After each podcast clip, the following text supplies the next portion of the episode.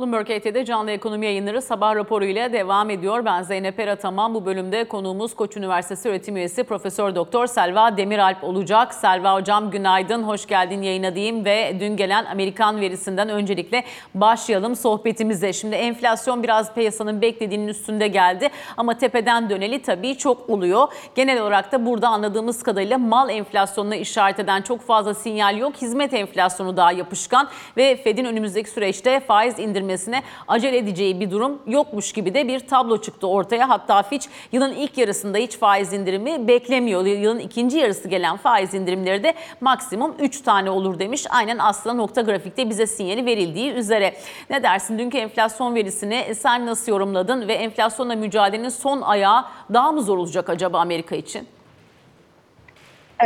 Bir veriye bakarak yani bir e, aya bakarak bence e, çok sonuca varmamak lazım. Ama şu ana kadar e, gelen veri de, e, Fed'in iletişimi de bence birbiriyle tutarlı. E, hani biz seninle de zaten yayınlarda konuşuyorduk Zeynep. Hani benim de düşüncem bu senenin ilk 6 ayını ben Fed'in bekleyeceğini düşünüyorum.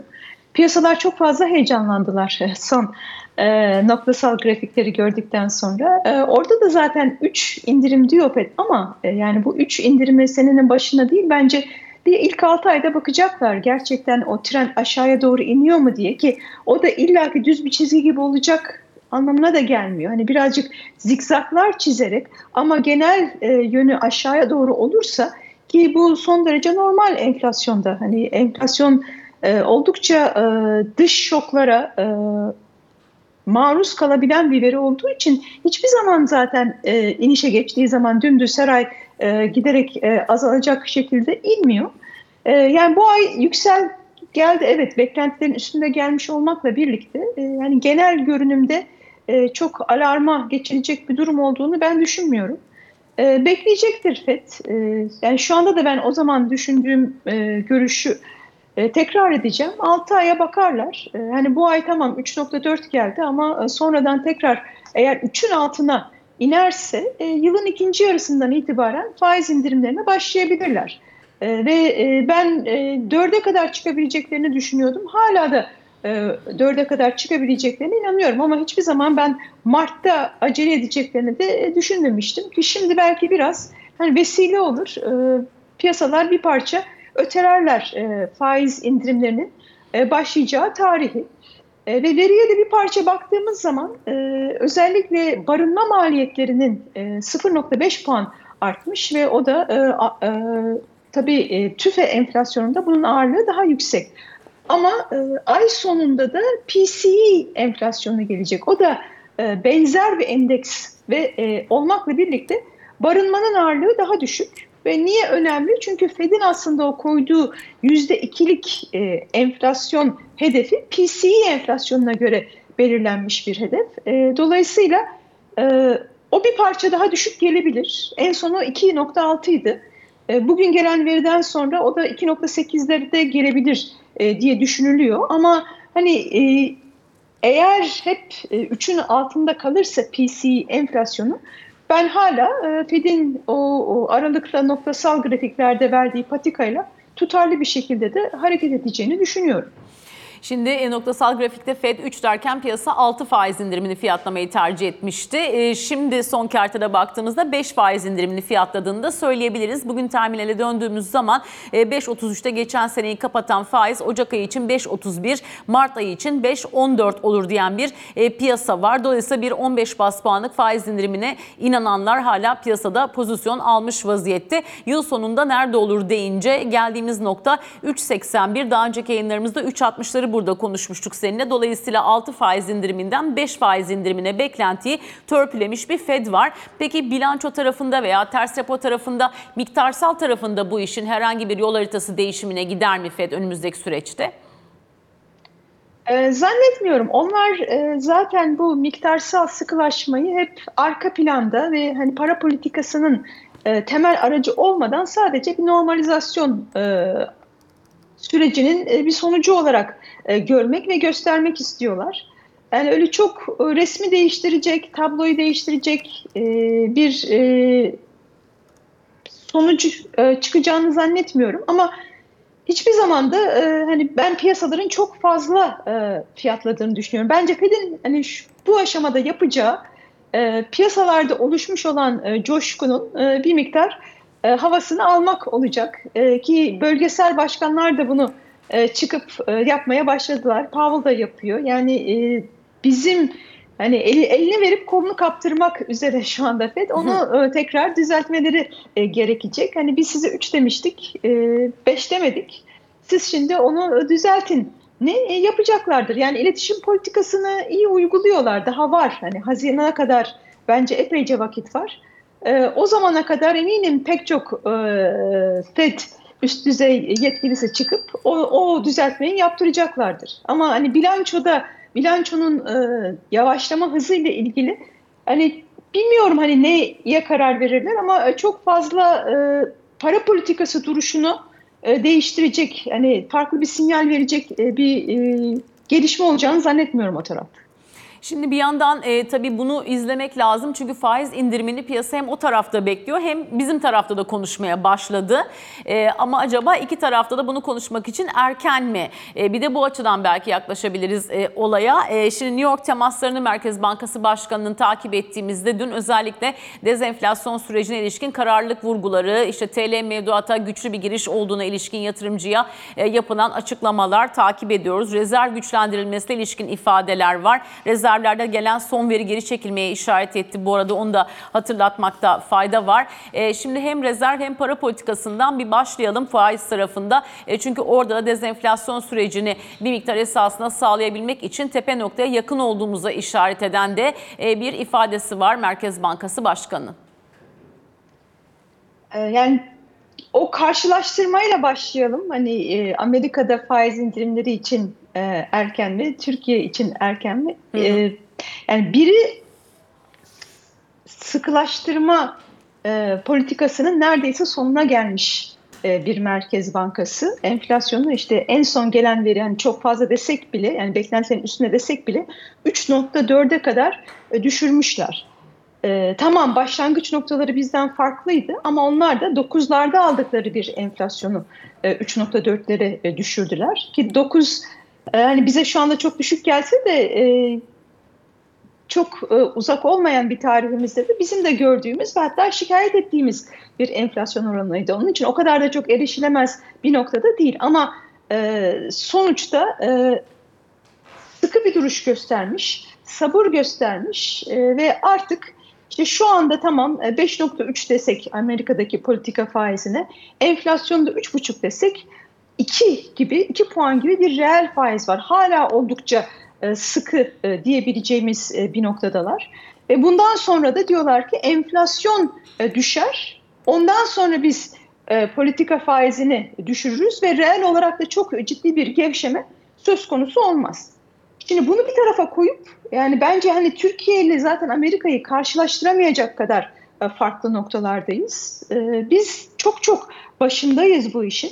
Evet e, agresif oldukça agresif Merkez Bankamız davrandı ama sonuçta bizde hastalık çok daha ciddi boyutlarda olduğu için hani faiz indirimlerini konuşmak için çok çok erken bizim için. Yani bizdeki reel faize bakacak olursak e, hani şu anki Amerika'da yaptığımız hesapla işte Amerika'da dedik 5.3 politika faizi e, 3.5'da diyelim enflasyon 2 puanlık reel faiz var. E, bizde politika faizi 42.5 hadi 45 olacak diyelim e, bu ayın sonunda enflasyon 65 eksi 20 gibi bir e, reel faiz var. Tamam ileriye yönelik olarak karşılaştıralım iki ülkeyi. Amerika'da işte Fed'in verdiği tahminlere bakacak olursak 2024 e, e, sonu için onlar 2.4 gibi bir enflasyon bekliyorlar. Dolayısıyla ileriye yönelik olarak da bakacak olursak yine pozitif bir faizdeler. Hani tamam hatta daha bile pozitif oluyor enflasyondaki düşüşe bakacak olursak reel faiz. Ama bizde Merkez Bankası'nın tamam e, hani 45'te kalsın. Sene sonu tahmini e, artık bence kimse şu anda 36'ya e, inanmıyor. Hep zaten 36 verildiği zaman bile herkes üst bant ihtimali daha yüksek diyordu ki üst bantta 42,5'lara geliyor ama e, son e, gelişmeler işte asgari ücret e, düzenlemeleri olsun, yönetilen, yönlendirilen fiyatlarda olan artışlar olsun.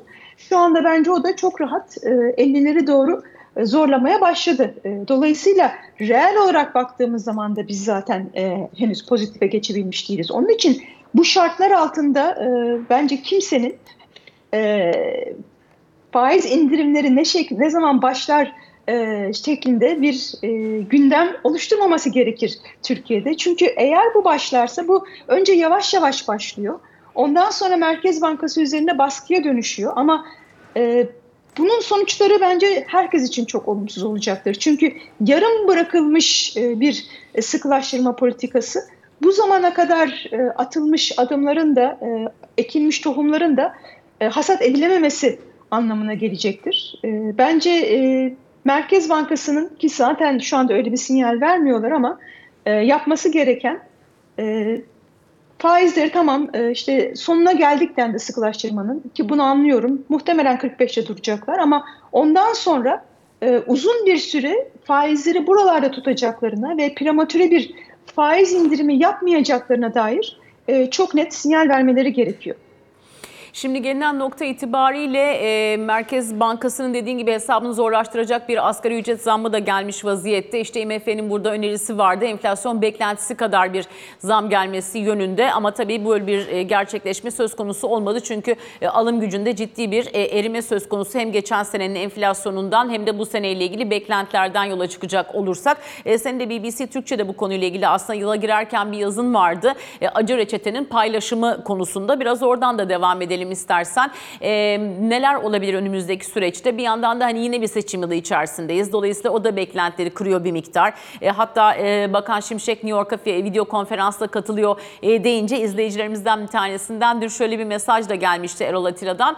E, diyordu ki e, aman ben yokken emekliye çok zam yaparlar diye Şimşek herhalde gitmek istemedi. Şimdi onu tabii biz bilemeyiz ama netice itibariyle farklı paydaşlarıyla da baktığımız zaman bu acı reçete paylaşımı nasıl olacak? E, yazın yazından bu yana gelen yeni veriler eşliğinde var mıdır beklentilerinde bir revizyon onu da merak ediyorum aslında. Ee, şimdi ben şöyle düşünüyorum Zeynep. Ee, önemli bir problemimiz var. Ee, o da enflasyon.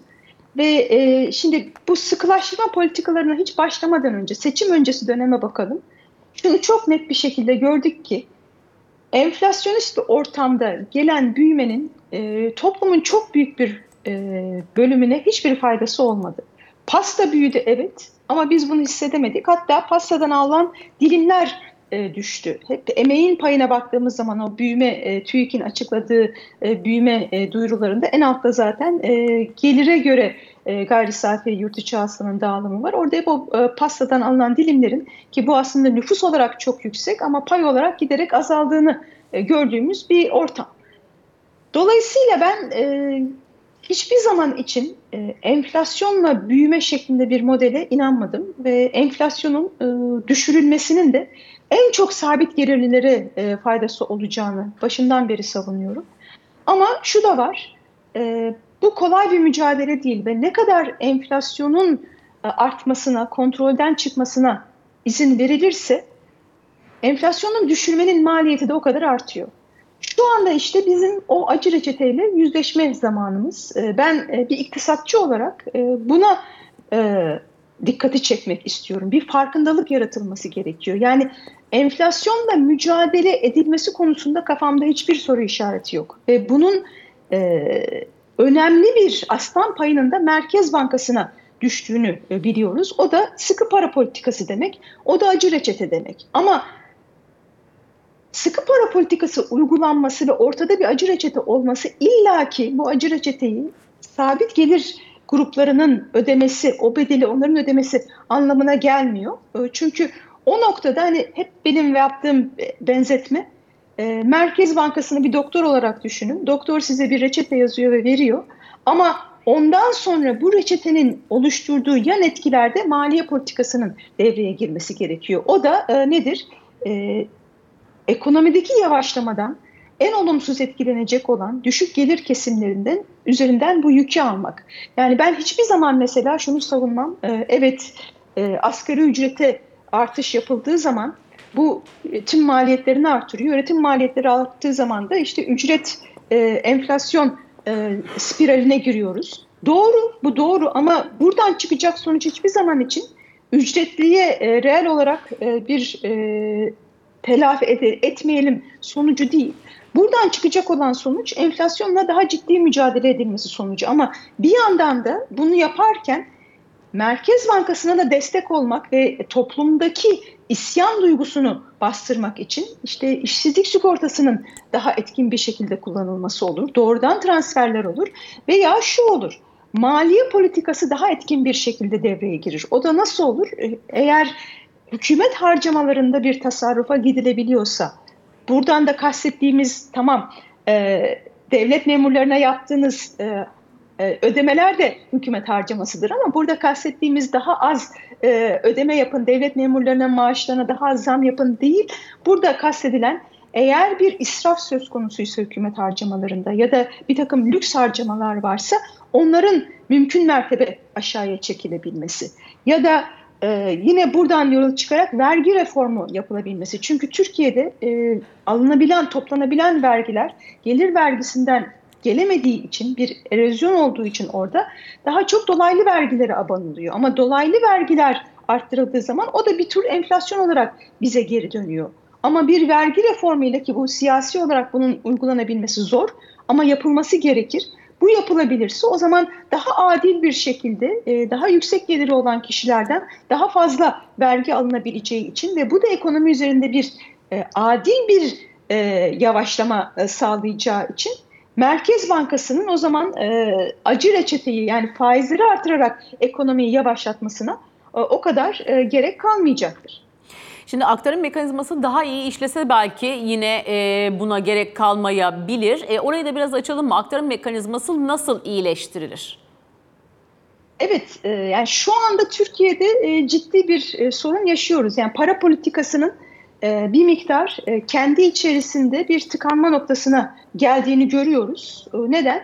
Çünkü bir taraftan sıkı para politikası uyguluyor Merkez Bankası ama bir taraftan da bir önceki e, ekonomi yönetiminden e, miras kalmış olan e, ve para politikasının normal işleyişini bozan e, iki önemli unsur var.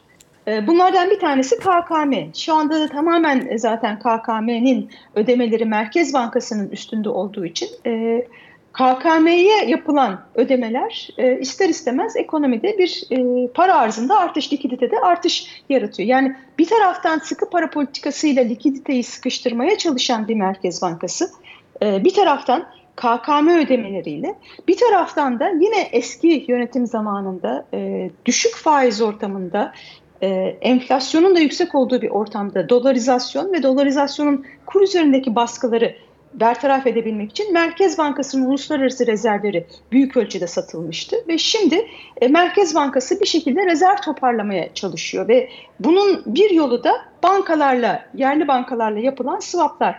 Bankalar e, döviz e, rezervlerini Merkez Bankası'na götürüyorlar ve karşılığında Türk lirası aldıkları zaman Türk lirası likiditesi bir kere daha artıyor. Şimdi bu bir anormallik. Yani şu anda para politikasının ya da parasal aktarım mekanizmasının Türkiye'de yaşamış olduğu tıkanma e, bize has e, bir durum. E, normal şartlar altında bu olmaz. Çünkü normal şartlar altında Merkez Bankası likiditeyi sıkıştırdığı zaman bu tamamen likiditenin ölmesi, kredilerin durması anlamına gelmiyor zaten. Ama görece likidite sıkıştığı zaman ne oluyor?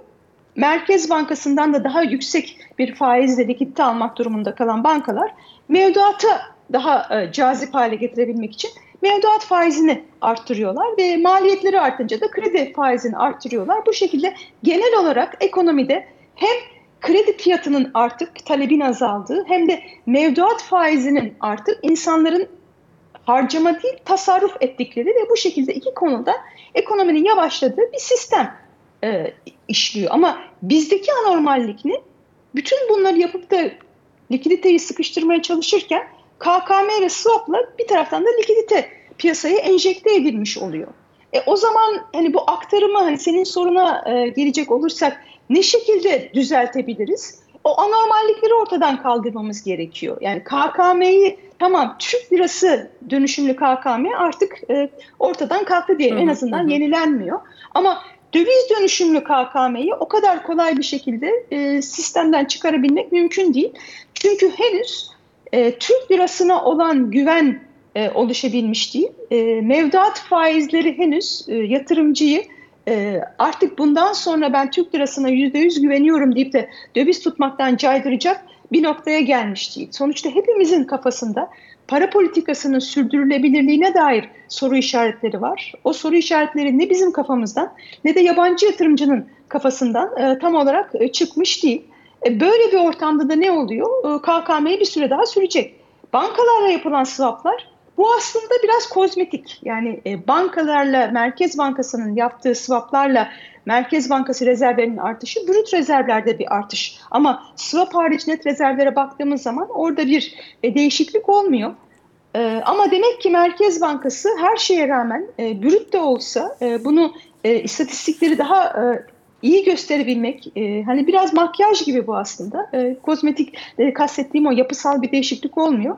E, bence buraya Merkez Bankası'nın bir an önce e, bitirmesi ama bu swap'ı bitirirken de tabii Londra'daki swap piyasasında bir anda açabiliyor olması lazım. Ee, henüz dediğim gibi o güven oluşmuş değil. Orada birazcık daha e, ülkenin gidişine dair bir güven oluşması lazım. E, bunun için oluşuyor Merkez Bankası ama e,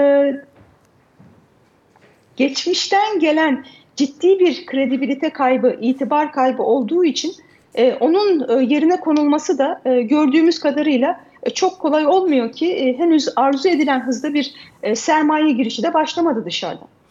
Şimdi izleyicimiz Erhan Toker diyor ki negatif faiz ve gevşek para politikası ile enflasyon düşer mi? İnsanları zorla TL mevduata döndürmek doğru mu? Şimdi şu anda içinde bulunduğumuz durumda faizimiz negatif mi? Para politikamız ne kadar gevşek? Biraz onun girizgahını verdin aslında. Hem buralardan belki yola çıkabiliriz hem de enflasyon hedefi mevcut halde zaten tutamayacak diye az önce sen de söyledin. Keza CNBC'ye verdiğin bir röportaj vardı. Bu yayında da bahsetmiştik ondan. Orada da olmaz diyordun. TL mevduata dönüş zorla mı oluyor şu anda? Bir de onu da konuşalım. Aslında bir iki hafta öncesine kadar çok fena değildi. Mevduat faizleri yükselmeye başlamıştı ama tekrar e, bu son dönemde bir kere daha mevduat faizlerinin e, düşmeye başladığını gördük. Bu e, zorlamayla olacak bir şey değil tabii ki. Yani e, iktisatta bizim e, yaptığımız çok temel ve bence çok da doğru bir e, varsayım var. O da insanların rasyonel olduğu. Yani insan davranışını siz e, ekonomideki e, parametreleri e, olması gerektiğini düşündüğünüz yere doğru e, çevirerek değiştirebiliyorsunuz. İnsanlara paranızı daha fazla mevduata koyun demeyle e, mevduat artmayacaktır. Ama insanlar bunun rasyonel ve e, kendi paralarının değerini enflasyona karşı koruyacak bir yatırım aracı olduğunu düşündükleri anda elbette ki e, mevduata gideceklerdir. Ama ben e, bunun e, yolunun yani şu tıkanma noktasında e, yine bir tür regülasyonla olmaması gerektiğini düşünüyorum. Artık mümkün mertebe bizim e, serbest piyasa koşullarında dönmemiz e, ve e, yine önceki dönemden e, devraldığımız e, regülasyonları da e, mümkün olduğu kadar elden çıkarmamız ve yeni, yerine yenilerini e, getirmememiz lazım. E, ancak bu şekilde zaten ben e, yeni ekonomi yönetiminin de e, güven kazanabileceğini kredibilite kazanabileceğini düşünüyorum. Ee, hani e, birkaç hafta mı oldu, ay mı oldu? E, Sayın Gaye Erkan'ın İstanbul Sanayi Odası'nda benim e, çok da doğru olduğunu düşündüğüm bir kabul, algı, itibar e, başlıkları altında bir evet. e, yorumu vardı. O önemli ve orada demiştik ki eğer biz e, hani şu anda epeyce bir yol e, kat ettik ama eğer e, kabul göremediysek, henüz arzu ettiğimiz itibarı kazanamadıysak ve fiyatlama davranışları halen daha yüksek bir enflasyon beklentisine göre oluyorsa o zaman e, yolumuza devam edeceğiz e, sıkı para politikası konusunda. Burada aslında bence e, çok da bunun üstüne söyleyecek bir şey yok. Yeter ki orada e, verilmiş olan mesajlar yerine getirilsin. Yani orada aslında ne söyleniyor? Eğer şu anda e, hani izleyicimizin de söylediği mevduat faizi reel olarak e, negatife geçtiyse ve bu da tekrar bir tür e, dolarizasyonu tetikleyecekse, tüketimi arttıracaksa o zaman Merkez Bankası'nın e, sıkı e, para politikasına devam etmesi ve belki daha fazla faizleri arttırması gerekecek. Çünkü aksi takdirde evet çok ciddi faiz artışları yapıldı ama halen o kadar ısınmış bir ekonomi devralınmıştı ki bu kadar hani soğutmaya rağmen hani yangına üstüne su döküyorsunuz ama hala e, yangın devam ediyor. Burada yangından kastettiğim e, talep. Talepte bir yavaşlama var. Yani son üçüncü çeyrek e, verisinde e, çeyreklik bazda negatife dönmüş tüketim söz konusu. Ama halen talep devam ediyor. O zaman bunu ne şekilde düşürebileceğinin yollarını arayacak Merkez Bankası. Hani bir taraftan faiz artışlarıyla olur bu. Bir taraftan kredibiliteyle, beklentinin azalmasıyla. Çünkü halen biz öne çekilmiş olan o talep etkisinin de bir taraftan e, devam ettiğini görüyoruz ekonomide.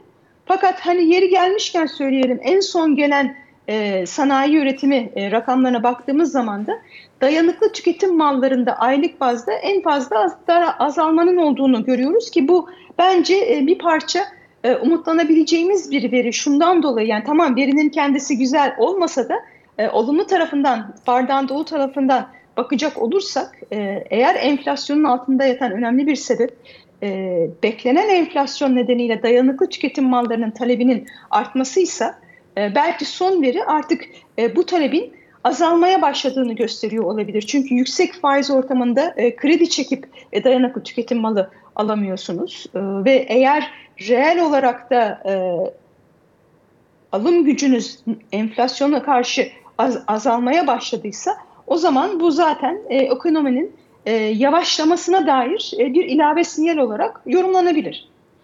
Takip edeceğiz. Bugün ajandada ödemeler dengesi ve Moody's'de var. Onu da bir dipnotunu düşelim. E, süremiz e, bir 30 saniye falan kaldı. O yüzden sadece Moody's'le ilgili beklentini e, hemen sorup e, sohbeti noktalayayım istiyorum sevgili Selva. Ee, yani yapması gereken bence e, görünümü en azından e, pozitife çevirmek olur. E, çünkü çok hızlı bir şekilde e, çok bütün e, derecelendirme kuruluşları bizim notumuzu düşürdüler ki bu da o maceracı politikalardan dolayıydı. Şu an ortodoks politikalara döndük. Bence hak ettiğimiz yer çok daha yukarılarda olmalı. E, ve baktığımız zaman hani bizimle beraber aynı grupta olan ülkeler kesinlikle hak ettiğimiz yerde değiller. E, belli ki biraz daha güven duymak istiyorlar e, bu politikaların sürdürülebilirliğine dair ve onu oluşturduğumuz anda umarım çok hızlı bir şekilde tekrar o merdiveni yukarıya doğru çıkarız. Koç Üniversitesi öğretim üyesi Profesör Doktor Selva Demiralp çok teşekkür ederiz. Bizimle olduğun için bu sabah sevgili Selva bilgilendirici sohbetin için. Kısa bir reklam arası vereceğiz. Ardından biraz da siyaset konuşacağız.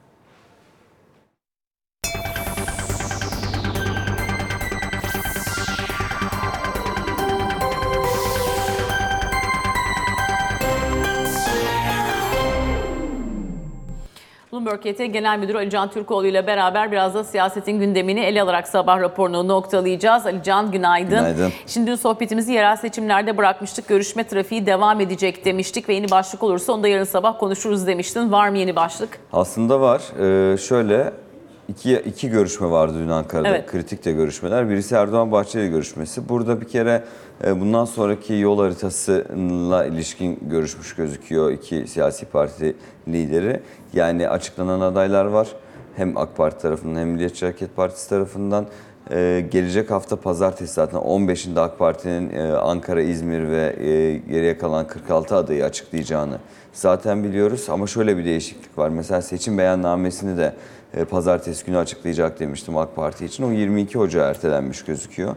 E, dolayısıyla pazartesi günü sadece adaylar üzerine yoğunlaşılmış bir program olacak gibi eğer son anda farklı bir değişiklik olmazsa e, beyanname açıklamasını ise gelecek haftaya bırakmış gözüküyor AK Parti. Bunun dışında dünkü liderler yani Erdoğan Bahçeli görüşmesinde emekli konusunun da emeklilere ilişkin yapılacak zam konusunun da konuşulmuş olabileceği yönünde tahminler Ankara'da dün akşam saatlerinde özellikle çok fazla konuşuldu. Dolayısıyla görüşmelerden birisi bu. Diğer görüşme Cumhuriyet Halk Partisi ile DEM Parti arasındaki görüşme. E, iade ziyaret olarak değerlendirilmişti görüşme öncesinde aslında. Yani Özgür Özel'in genel başkan seçildikten sonra yapmış olduğu ziyarete karşılık bir ziyaret olarak adlandırılmıştı. Ama gözüken o ki Cumhuriyet Halk Partisi ile DEM Parti arasındaki işbirliği, e, muhtemel işbirliği konusu dün uzun uzadıya ayrıntılı bir şekilde görüşülmüş iki parti yetkilileri arasında da. Bir kere Özgür Özel'in net bir şekilde meclisin 3. büyük partisiyle görüşmelerimiz e, kamuoyu yönünde açık ve şeffaf bir şekilde devam edecek yönündeki değerlendirmesi. Sonrasında da DEM Parti eş başkanlarından Tuncer Bakıran'ın e, işbirliği konusuyla ilgili olarak işbirliği sağlanma ihtimali olan illerle ilgili çalışma yürütüleceği, bununla ilgili e, heyetlerin görevlendirildiği yönünde bir kısa değerlendirmesi var. Ancak bununla ilgili bir çabanın ortaya konulacağı ve kent uzlaşısı çerçevesinde kent uzlaşısı konusunu hem DEM Parti hem Cumhuriyet Halk Partisi son dönemde çok fazla kullanıyor. Yani partiler arasında e, fiziken ve fiilen bir işbirliği olmasa bile kentler için, şehirler için hangisi uygunsa o yönde bir uzlaşı sağlanacaktır yönünde. İşte sandık ittifakı deniyor, kent uzlaşısı deniyor. Bununla ilgili çalışmalarında sürdüreceği, özellikle bu çerçevede halkçı belediyecilik e, üzerine çalışacağız diyor mesela DEM Parti'de. O yüzden dünkü toplantı sonrasında e, benim anladığım özellikle belli başlı illerde ki başta İstanbul olmak üzere iki partinin işbirliği yapma e, yönüne ve yoluna çok e, yakın oldukları. Yani bu noktada DEM Parti'nin kendisinin kazanma ihtimalinin olan olduğunu düşündüğü noktalarda kendi adaylarını çıkarması ancak bunun uzak ihtimal olduğu yerlerde Cumhuriyet Halk Partisi'ne destek vermesi gibi bir açıklama e, önümüzdeki günlerde yapılabilir. Keza aynı şekilde Cumhuriyet Halk Partisi'nin de özellikle mesela Doğu Güneydoğu illerinde yani görece oy oranının daha düşük olduğu yerlerde DEM Parti adayına destek vermesi gibi bir durumun söz konusu olabileceği yönündeki beklenti dün oldukça artmış durumda. Hatta akşam konuştuğum bazı isimler e, bu noktada her ne kadar bugün yarın belki bir resmi açıklama beklenmese de e, heyetler arasındaki görüşmeler sürdürülecek çünkü. Ocak ayının sonuna doğru özellikle tüm adayların açıklanmasıyla beraber iki siyasi partide yetkililerinin belki işte yine dünkü düzeyde işte genel başkan, eş başkan düzeyinde bir görüşme daha yapıp böyle bir fikri veya kararı kamuoyuyla paylaşabilecekleri yönünde bir beklenti var. Dolayısıyla yerel seçimlere giderken hani belli olan işbirliği AK Parti MHP işbirliği onun dışında da bazı partilerin belli yerlerde diğer siyasi partilere destek verebileceği yönündeki beklenti dün biraz daha etek, e, gerçekliğe kavuşmuş gibi gözüküyor ama son açıklamaları beklemek lazım. Çünkü daha yeni açıklamalar gelecek özellikle CHP DEM Parti e, işbirliğiyle ilgili olarak. Şimdi küresel tarafa baktığım zaman Alican tabii ki piyasayı etkileyen pek çok unsuru var ama bir tanesi jeopolitik tansiyon. Orada işte Kızıldeniz'de de bir misilleme durumundan bahsediyoruz.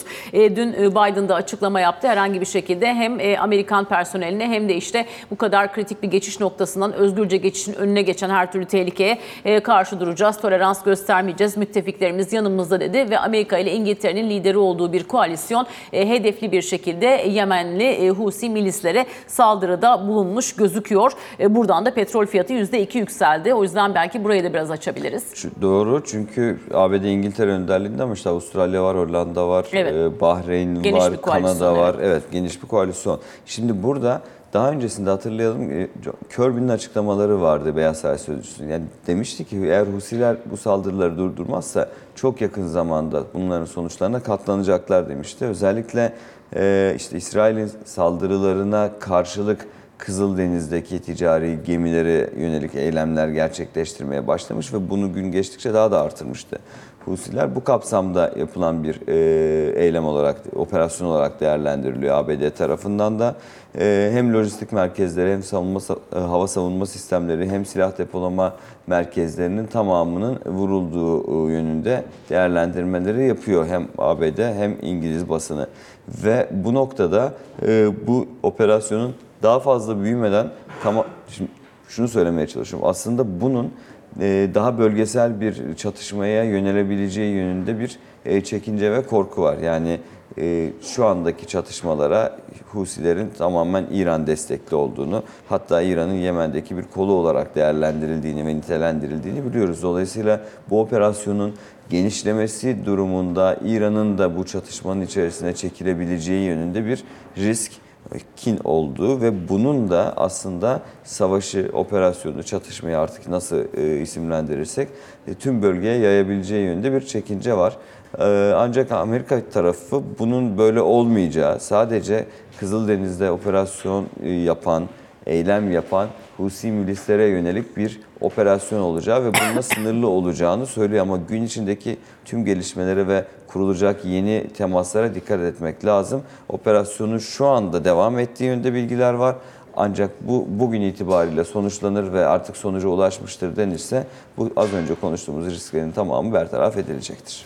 Şimdi yine e, yurt dışındaki odak noktalarından bir tanesi bugün Lahey olacak. Onu da yine hatırlatalım. Güney Afrika Cumhuriyeti'nin Uluslararası Adalet Divanı'na İsrail'e yönelik soykırım suçlamasıyla açtığı davada ilk duruşma dün takip edilmişti. Bugün İsrail'in savunması var. Onu da yine hatırlatalım. Ali Can Türkoğlu ile beraber sabah raporunu noktalıyoruz efendim. 9.45'te piyasa masasında Burcu Kıratlı ile beraber karşınızda olacağız. Hoşçakalın.